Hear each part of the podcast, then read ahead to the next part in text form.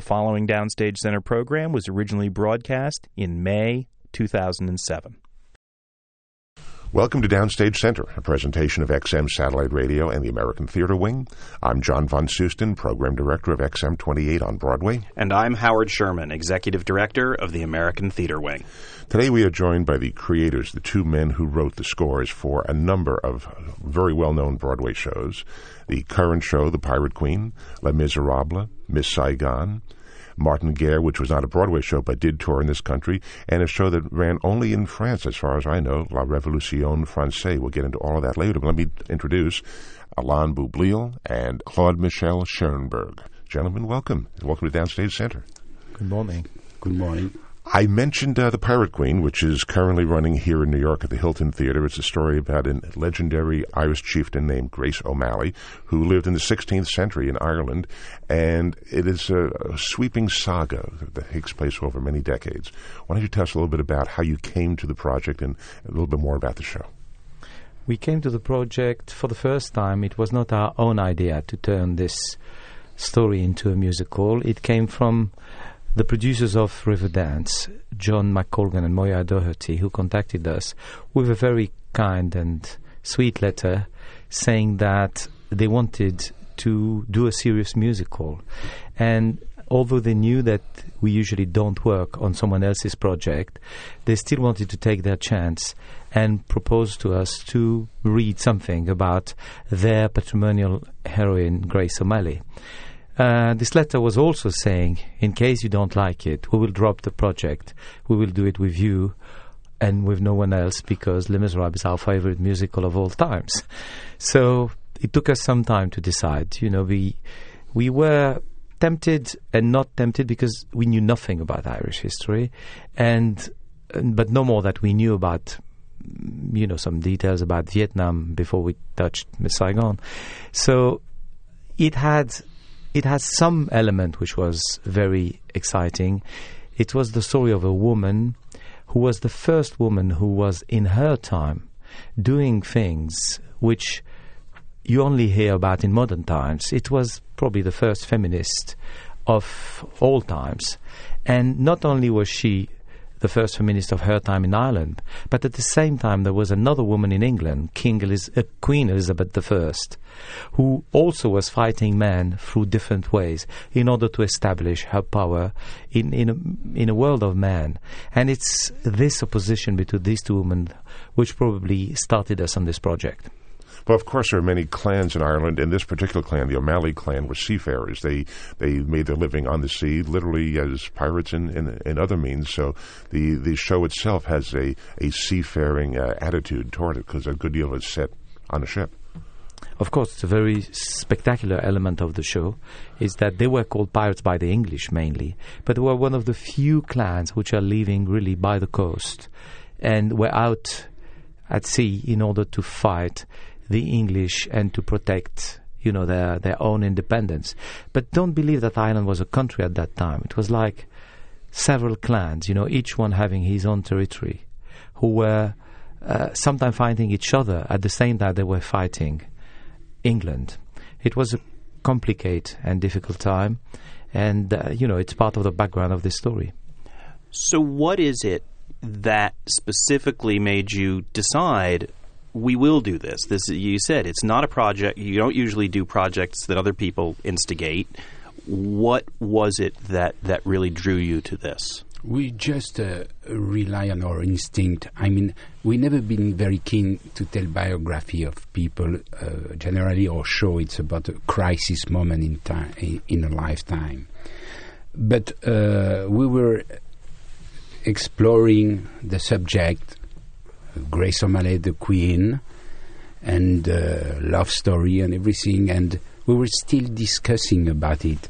But I, I must say, I was quite attracted by the Irish aspect of it because it's uh, for a composer it's quite challenging to try to being a Jewish Hungarian to try to write an Irish show and a good subject brings you ideas, sounds, vision.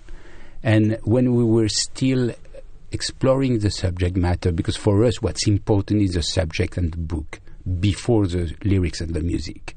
We must be sure that we have a subject who's going to feed us during many years. Uh, I've already, when I was still very skeptical about the subject, I had already the first 20 minutes of the show, and I played to Alain an overture, uh, and he, he, he, he, thought it was it was very good, and uh, I was still hesitating, but I was still uh, starting to write the music of the beginning of the show, so we thought it was a good sign.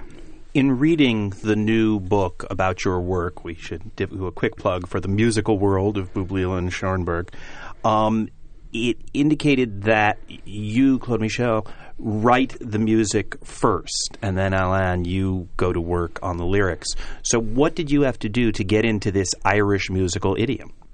First of all, we had to write a kind of book and and, and a storyboard. It's more a storyboard than a script that we are writing because it's quite visual. We are describing what's happening on stage, and uh, once we started to roughly approach the first half hour of the show, after I'm trying to through the music to tell uh, the story, uh, the storyboard we have been creating together, and it, I must say, I was born in Brittany, in the west of France, where there is a strong Celtic culture, and I always loved that kind of very old, ancient, tough, rooted instrument like the pipe, the whistle, the fiddle, and it was bringing me a sense of. Uh, something challenging to achieve, and we went to see the Riverdance show that we enjoyed very much with uh, there was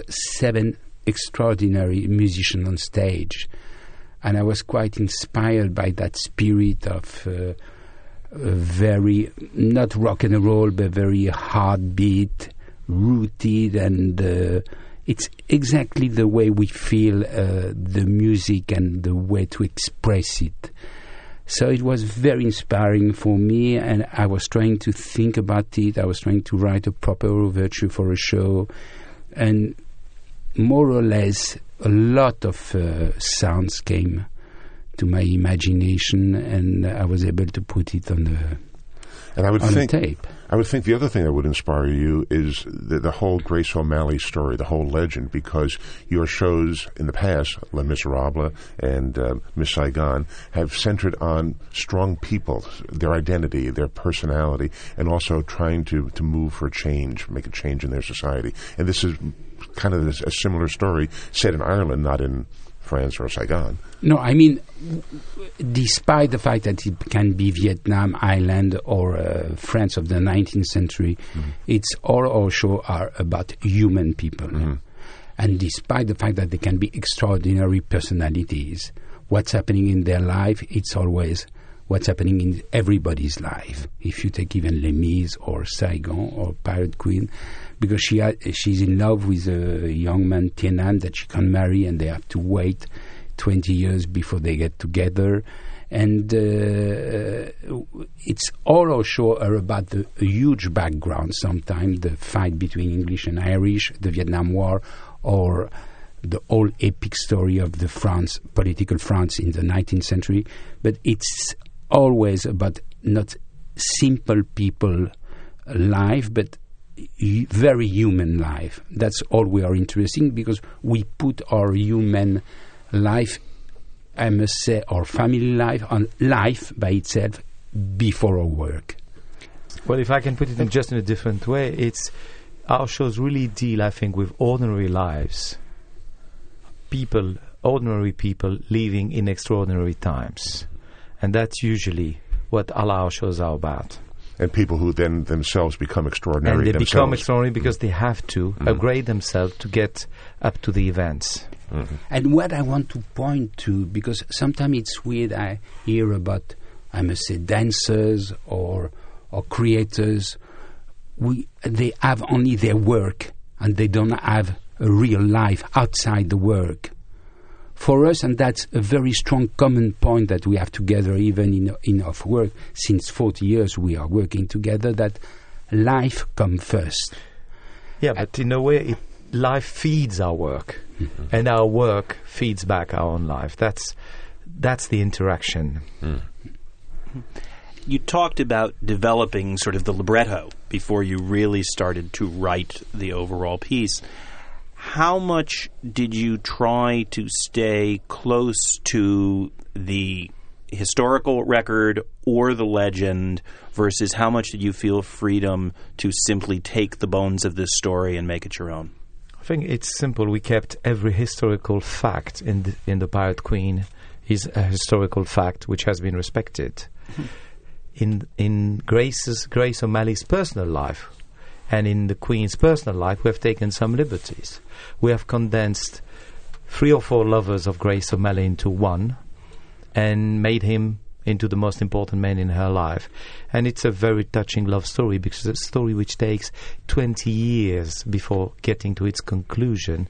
They meet when they are children, fall in love when they are 14, 15, and only marry when they are 50. So it's more than 20 years, in fact, 35 years. And uh, we did the same with the Queen. Uh, you know, in the in the life of Queen Elizabeth I, there was an important character called uh, Lord Essex, if I remember well. Uh, we turned Lord Bingham, who was her advisor for Ireland, into someone who had a kind of tentative love story with her, in more or less in the way and he's treated by, badly by the Queen, more or less in the way that he, she at times treated Essex.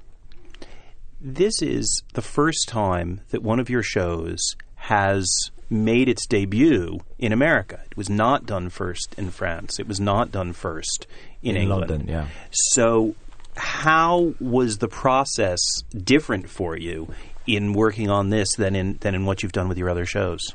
From an artistic point of view, there is no difference because we are dealing with artists, with creators. So it's more about the regulation, the rules, the unions, that the approach is totally different. But from an artistic point of view, we are talking about the same language.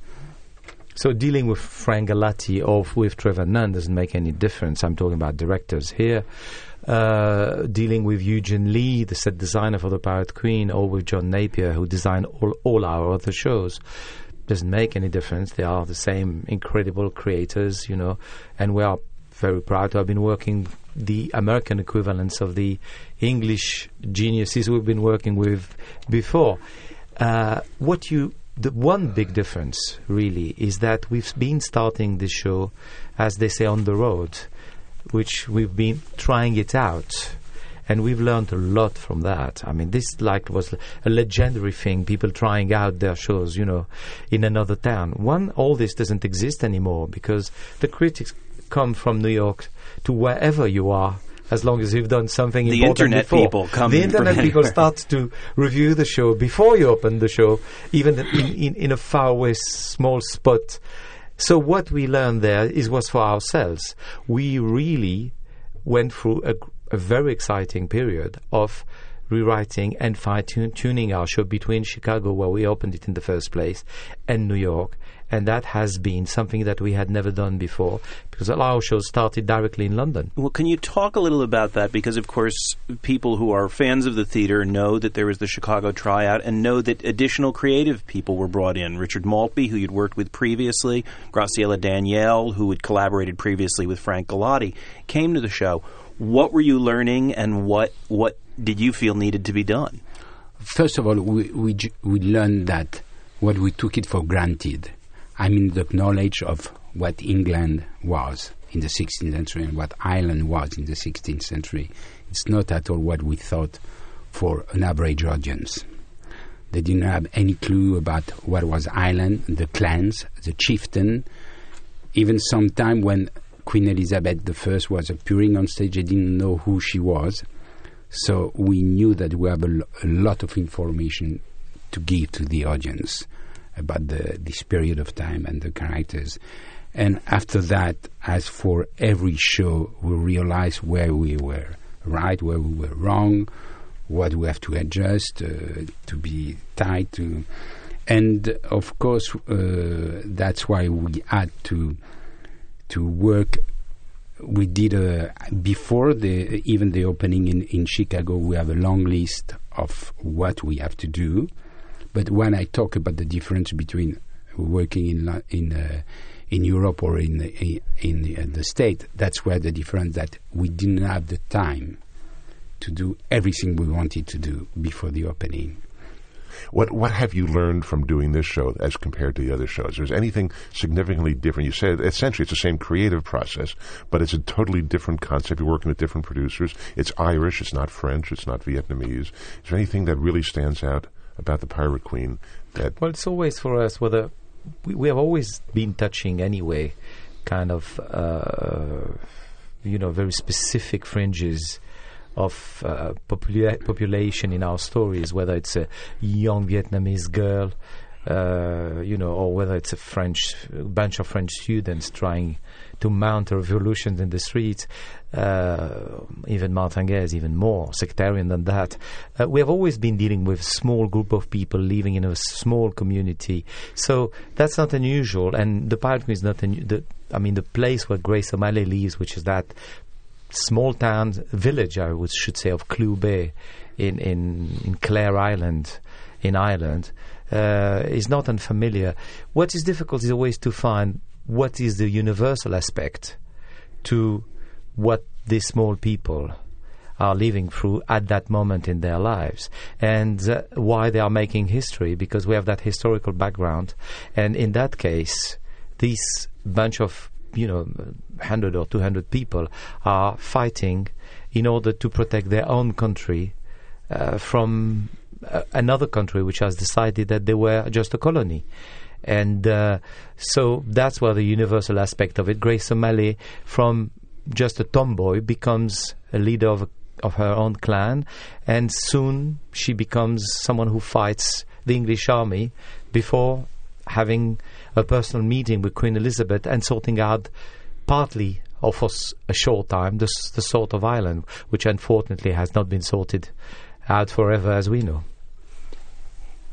A moment ago, Claude Michel, you said that one of the things that was different for you working here in the U.S. was the time to make the changes that you wanted to make. And it's certainly known that your shows, as they have traveled internationally in their early stages, changes keep getting made. I'm wondering if you both feel there is more you want to do with Pirate Queen. Not at this state. Uh, what's important for us is that we are watching on stage the show we like. And definitely the show that we have in New York is the show we like. So we are quite happy with the result. But that doesn't mean we will not be changing things in the future, the same as we've been changing things in Les Miserables for five or six years after the show opened in London. And we've been changing some things in Les Miserables, no, you know, as late as last year. When, before the revival was conceived, suddenly a little idea for tweaking a little scene came up. So, of course, we will be changing things in The Pirate Queen, but at the stage where we are in our mind and at the stage where the show is on this stage, uh, we are happy and proud of what we are seeing every evening. And, you know, watching the people's reaction from the back of, of the house is, is very, very exciting. so you're you're you're still kind of tweaking the show, are you?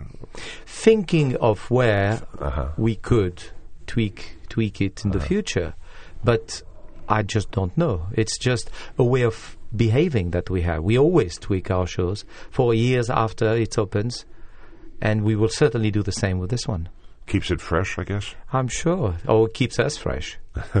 And that's always been the, the tradition of the living uh, theater. Uh, it was the same for, uh, if you want a reference to classical music, uh, Verdi was always uh, rewriting the score each time he had the production of one of his, uh, uh, of his operas. But It in is- musical theatre, it's, it's rather new because no shows have been lasting that long before Cats or before our, our mm-hmm. shows. So it has become easier to do because show didn't like that long before that, and and it's something let's say rather new in the last twenty years that you can keep tweaking with your shows after five or six years after they opened. I'd like to jump back now and talk about the beginnings of your partnership. You said when you came into the studio today that it's it's a 40-year partnership, but as I understand it, it was wo- not one of those stories where oh, you met at college and started writing songs together. Alain, you heard some music by Claude Michel on the radio and said, "This is the guy I've got to work with." Can you can you tell us more or less. But you know, we could not do that in college because what we don't have is your traditions. In in college in America, you have a strong tradition of music and of musical theater. So obviously, people who have an interest in music or musical theater meet in college and do either their own band or do a partnership.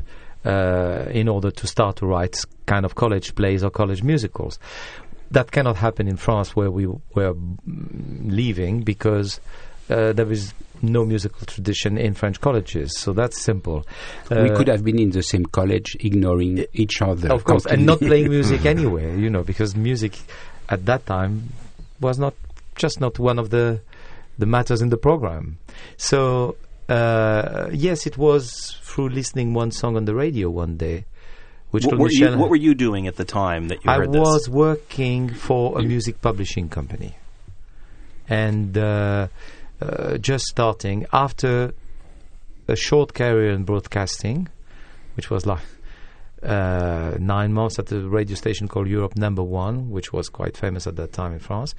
Uh, then I was, and I'm, you know, hired by a music publisher in order to try promote their songs. And on the side, I was starting to write some kind of lyrics. So when I heard that song by a young girl called, I think, Patricia, uh, who I, just liked the song. I know it was unusual, and I, I, at that time I didn't have words to verbalize what my thinking was. But today I can say that I felt that it was theatrical. Uh, but it's only retrospectively that I can say that. And uh, so I made contact, you know, for the record company as a publisher employee. I had an easy access to all the record companies. And that's how we met and discovers our respective tastes and So discussed. the, the story, uh, according to the book that Howard cited, was you called the radio station and said who who wrote that song. Yeah, who wrote that song and on what label is that recorded? Uh-huh. And then you know it's easy. It was easy enough in Paris to make contact. So you heard it as theatrical, Claude Michel. Were you thinking about writing for the theater at that time, or were you content to be writing popular music? There was there was no way to write for theater in France because it doesn't exist in the musical theater business in France. So when you want to write music at that time, it was only possible to write pop songs. When I was a little boy, at six, seven years old, I wanted to be an opera composer, but that's something I crazy. It's, a, it's an utopia in France in the in the fifties, sixties. So of course, the natural way to write songs. uh, I, I had a rock and roll uh, band. I was writing song for my band, and after I was writing pop song uh, for singers, being a producer for EMI for for records at the same time. But of course, ne- despite the love I had for uh, for for opera, it never crossed my mind that one day I can write for for theater. And what we knew in those days about the musical, like Sound of Music, or even when West Side Story, the movie, was released in France, I thought it was too sophisticated for my technical knowledge as, as a musician to be able to write that kind of work. Well, Claude Michel, you had a very early exposure to music. Your father was a piano tuner, and as you said, you uh, age five or six started going attending opera and, and getting getting a, a love for it. But I read in the book that you don't read music. You took piano lessons No, for I years can't, kind read, of faked I, I can't read music. I faked it when I had my piano lesson during many years because I used to have a piano teacher and she was playing uh, Chopin, Mozart, and, and I was rushing back home doing exactly what she was playing by ear. And of course, the following week, I was playing the tune for her. But at the very beginning, I told her that I'm not interested in playing other people's music, that I wanted to play my own music. And she told me, "J- first, you learn it, and after, you do what you want. And of course, everybody thought I was completely crazy. Well, let's flash forward. Tell us about how your first major show, La Révolution Française, came to be, because it was something that ultimately got into production in a hurry. How long had you been working on it? Oh, it was by today's standards. It seems crazy. It was very quick. Uh, the idea, as you may have read in the same book, came to me when I was pacing the streets of New York one night after having seen the opening night of Jesus Christ Superstar, uh, which struck me as something that certainly I could have thought of or, or or, or imagine, you know, and that's how suddenly the word musical theatre made sense to me for the first time. Uh, the idea of the revolution, I imagined the same night. I cannot tell you why. Just because I thought that it was urgent for me to find a subject for what would be the first musical that I would try to write. Once I would have found the composer, uh, and uh, immediately the idea because in Jesus Christ Superstar you had all these characters, you know, they were all played by very young people. If you remember, in th- in that incarnation, that first incarnation of the show, they were all played by very young actors, and it was a rock and roll score and all that. So at that time, I thought we should find something similar, and immediately the idea of the leading revolutionaries, you know, Robespierre and Danton and and all these young people who were fighting to redefine the rules of the land at that time came to me as okay, they could be part of rock and rock and roll band too, you know, more or less like the uh, in Jesus Christ Superstar, you have all the disciple, disciples, you know, being young rock and roll singers. So uh, I came back, spoke to a friend of mine with whom I had been writing some pop songs called Raymond Jeannot. And the minute I said to him, uh, What do you think? We should write a musical, you know, something. He didn't really understand what I meant, but he immediately said to me, Let's discuss it with Claude Michel, who at that time was part of the group of people who were like exchanging ideas together all the time. And that's how we had, I think, our first serious conversation about writing a musical. Six months after that, we had written 20 songs. And nine months after that, the show was on a stage. On a big stage. On a huge stage. Tell, tell us about because it, it's not that you started in some small theater. No, we started with it was like 60 actors on stage, 35 musicians in a place of the size of Madison Square Garden, and and that was sold out for for the length of three consecutive months, which means that half a million people have seen it. Now, and I was Louis XVI on stage. and he But- was but, I mean, the process was completely different because, of course, in those days you used to start by a concept album. So I remember in in one afternoon we just uh, planned 24 songs explaining the story of the French Revolution, and that's why with Alain, me, and our two friends, Jean-Max Rivière and Raymond Jeannot, we were collaborating with. But it's when somebody asked us to put it on stage and we had to transform the 24 songs into a show that we realize how well we are collaborating to try to put in a unified work what we have been writing, the 24 songs. That's why we realize that Yeah. it's what we like, we what we discovered that we had a sense of recitative, we had a sense of storytelling, that we didn't want the show to be on stage like 24 songs, which made, by the way, this record was an overnight hit.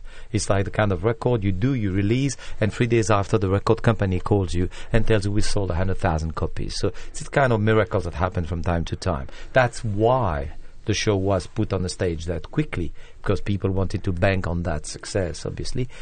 But Kronisha is right. We, we, only the two of us had this sense of now we are going to turn it into a proper dramatic evening, and that's why we are still there together.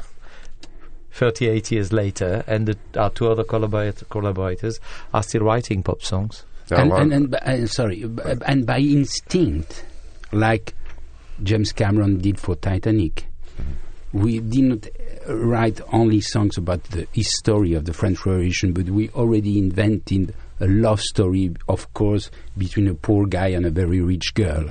She he is uh, from a very popular uh, background, and she's part of the nobility of, of her time. So already we were putting the simple people story in the turmoil of a huge background, just by instinct, because we thought that the only interest of the evening was that love story through through the historical events. So the seeds that what will be our take on Les Miserables was already there. That at that time. And this is one of the reasons we've, when we were discussing with Cameron Mackintosh, the producer of Les Miserables and Miss Saigon, as you know, we were discussing, will we one day do the French Revolution? And he said, I don't think we should because it's, it's like a very good draft of what we did later with Les Miserables. So that's why we always kept La, the La Révolution Française being a university play. It's it's still very popular in some American colleges, by the way, and English schools. Uh, but we never authorized a commercial presentation of it being done, and we don't know if we will in the future. Well, you, you had seen, um, Alain, you had seen Jesus Christ Superstar in New York. You were inspired by that to, to write this. And I think, Claude Michel, you said before that musical theater doesn't really exist in France like it does in New York or in the West End of London. So, no pun intended, when you were writing La Révolution Française, was this in itself revolutionary, trying to do this in France? It was madness. It was, Was it? more than revolution. It was complete madness. Uh-huh. It was. That's why we financed the concept album.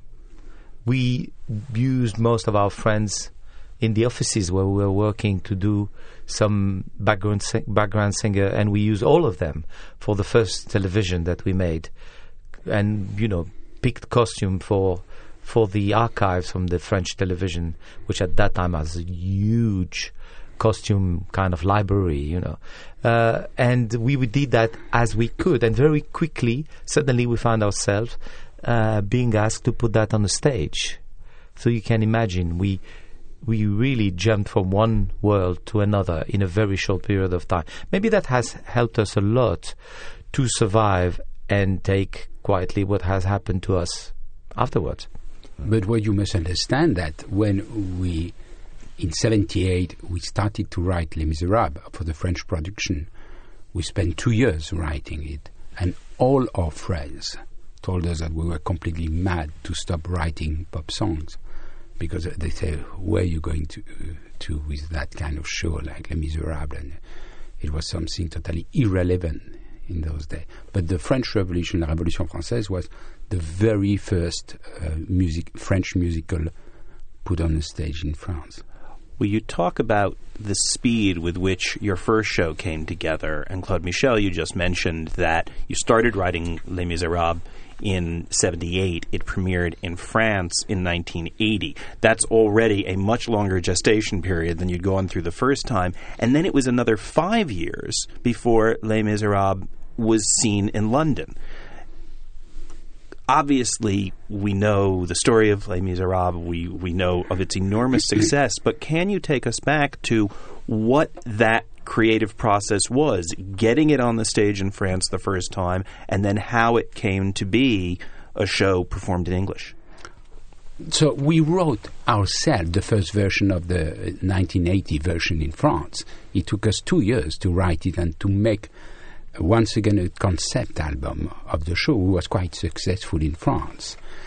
And the other five years you're mentioning, it's only the fact that not having musical tradition in France, once the show finished to run, it's the same arena where we did the Révolution Française. After three months, sold out, and more than 550,000 people who saw the show.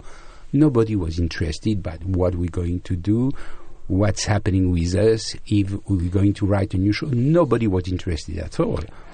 We had to go back to writing pop songs to survive, and uh, we were looking for new subjects. But it's only when Cameron heard the record in '83 back in London that he contacted us and uh, wanted us to come to London to write a proper version for international audience. So, so it really was. As you say, it was it was Cameron Mackintosh hearing the album. So then, what was the process of taking the show to London from it- what you had done? Then it went quite fast again. From the minute Cameron heard it by accident at a friend's house, and that friend, by the way, happened to be a director who wanted to, he wanted to produce it and to direct it, and uh, the difficult task after that was to convince this director that, according to Cameron, he was not the right director to direct this show. Uh, although he kept some kind of interest in it in the future after that. But Cameron wanted to go for a much more ambitious plan, and convince both Trevor Nunn and John Caird, who had just done Nicholas Nickleby for the Royal Shakespeare Company, in a in a seven-hour uh, extravaganza, little like Coast of Utopia has been this season is in New York. He wanted to convince both both of them uh, to direct Les Miserables and to start it at the Royal Shakespeare, which is what happened. So really, we started work in 1984 because that all this happened the end of 83 84 we started. Uh, first the first english lyricist uh, was a poet called james fenton uh, who collaborated with us in restructuring the prologue because in france the miserables started as at the end of the day and there was no prologue because everyone knows the event before the prologue, and you don't need to tell that story. More or less what exactly Michel is describing about what we had to redo about the Pirate Queen between Chicago and, and Broadway, and uh, we then started to write that prologue with James Fenton. Quickly, James Fenton did, did, was not is a great poet, but was not the person who could handle the three hours of writing that there was to do on the whole show. So Cameron contacted Herbert Kretzmer uh, and asked him if he would write with us, you know, in, I mean, not on his own, but in permanent discussion with us and with the directors, the English version. And uh, he started work immediately. And one hour later, uh, one year later, the deed was done. And uh, that's how we opened at the Barbican in 80, at the end of 85, before transferring the show. Uh, shall I re- remind you that the show got terrible reviews when it opened in London, and uh, and the show and here was, we are. And the show was certainly. I would imagine much transformed, a new director, a new physical space, It the was- English lyrics. yeah. So people who saw the show in, in France in, in 1980, if they'd gone to London or saw any of the subsequent productions, the best way pretty different. Yeah, the best way to establish the difference is to listen to both recordings. You have one, the f- French concept album called the White Album, where, by the way, the the idea of the logo was born. It was the fool Cosette with the broom instead of being just her face, but it's the same image. And uh, by Émile Bayard, designer of the times of Victor Hugo. Uh, if you take, if you listen to both albums, you will see that 70% of the songs are in both albums. What changed drastically was how we structured the show. And I must say that in that department, Cameron's help and Trevor and John, Trevor Nunn and John Caird's help was invaluable all the way. And the show that he's playing now is quite different from the show that was playing in Paris. There, Well- there- there is no five minutes the same. I mean, in, Yes, you, sir. it comes means in the same place. in the same place. Uh, Cl- Cl- you. Uh, I mean, uh, Alain, excuse me. You said that the reviews initially were not great. Let me point out that here it is, more than 21 years later. The show is still running in London. It's the longest running musical ever in the West End of London, and it's the third longest running musical in this country. Now in a revival in New York. What challenges did it pose the two of you now working on a show to open in London, working in English? Obviously, you brought in uh, Kretzmer to, to do the English lyrics, but you folks rewrote the, the, the book yourself. What what was it like having to work in a language that is not your own native language? First of all, it was a total discovery for us uh-huh. because we realized that there was a country just across the British Channel with a family, with a, a whole family of people working only on musical. We didn't know that. We discovered suddenly that there was a whole business based on musicals. What we were doing in France on our own, I mean Alain and me, did exist in England, but as a business. We didn't know that, and once we found our family, we didn't want to go back, of course. That was uh, amazing for us to discover that. And the ch- we were, it was a wonder time because each time, each day, we were learning something and we were collaborating with wonderful people who were thinking exactly what we thought by instinct when we were uh, working together in Paris. And one important thing is that they had the same respect for us than the respect we had for them. So they thought that what we were doing was invaluable, as irrepla- irreplaceable, because we were bringing them a work that they could not have written themselves. And in exchange, we could learn every day from the most talented people in the world. At that time, we were working, you know, with Trevor Nunn, John Caird, John Napier, Herbert Kretzmer, Cameron Mackintosh, to name a few. And uh, and this was normal life. So even if it had failed, what we have experienced was so extraordinary that it was one of the best times in our lives.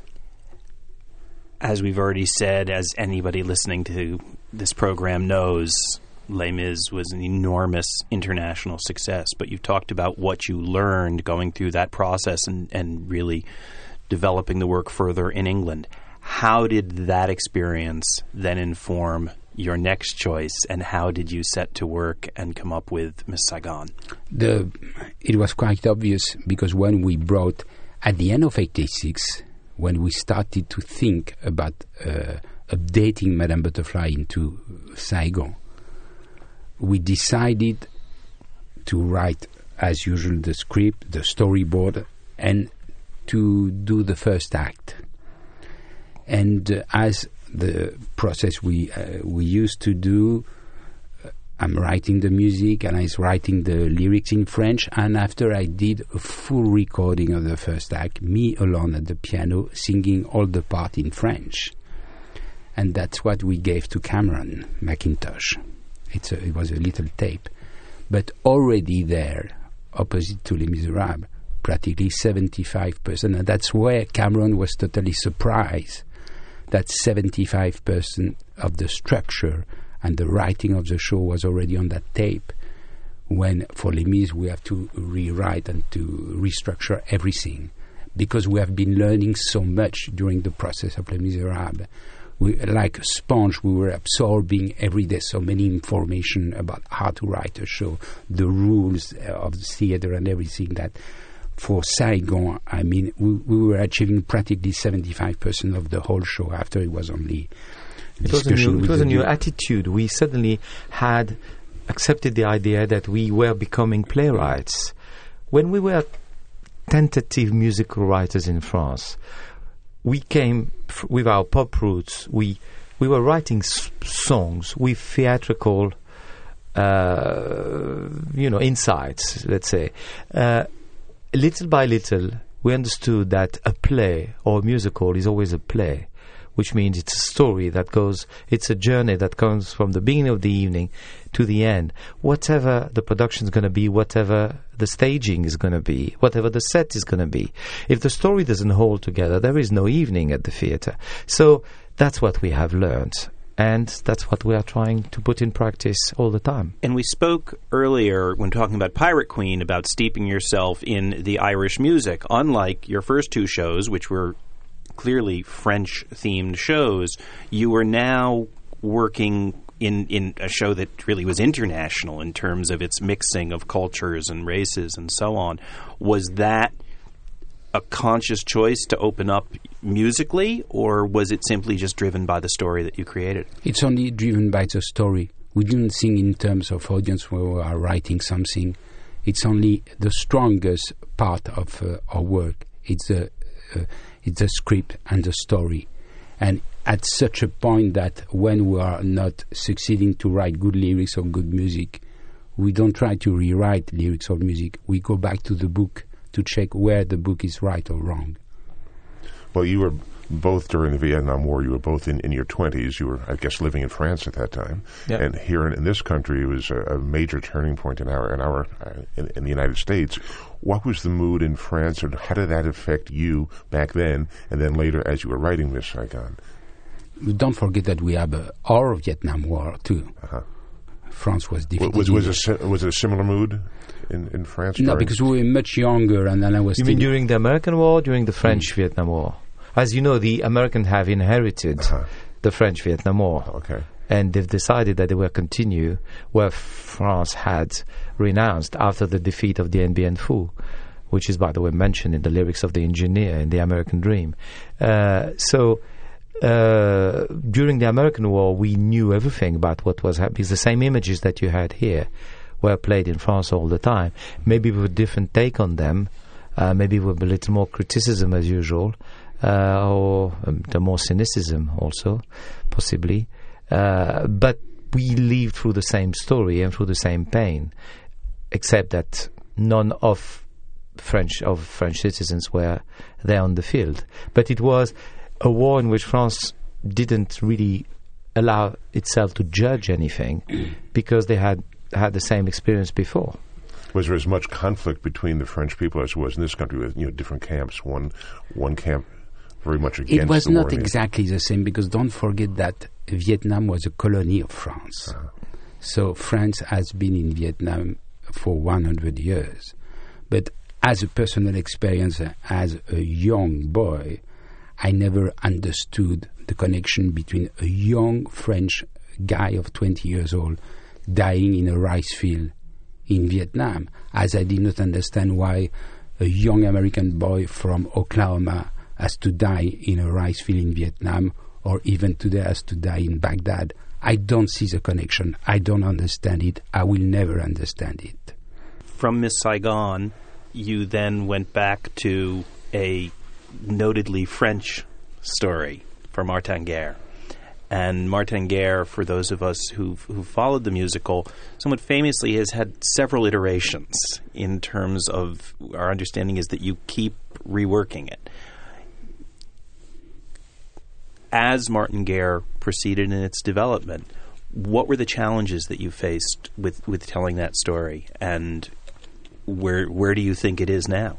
But to, to just to be very complete about that rewriting process of Martin Guerre, Anna has been working this morning on Martin Guerre mm. because we have the production opening in so let June me in England. let me tell you why. Well, that's Yeah. why I asked where you think you are now. to to ask to answer your first question, the problem, basic problem, Martin Guerre, is that you are doing with anti-heroes, and you are trying to make heroes of the of of one a musical theatre evening, and that's not easy.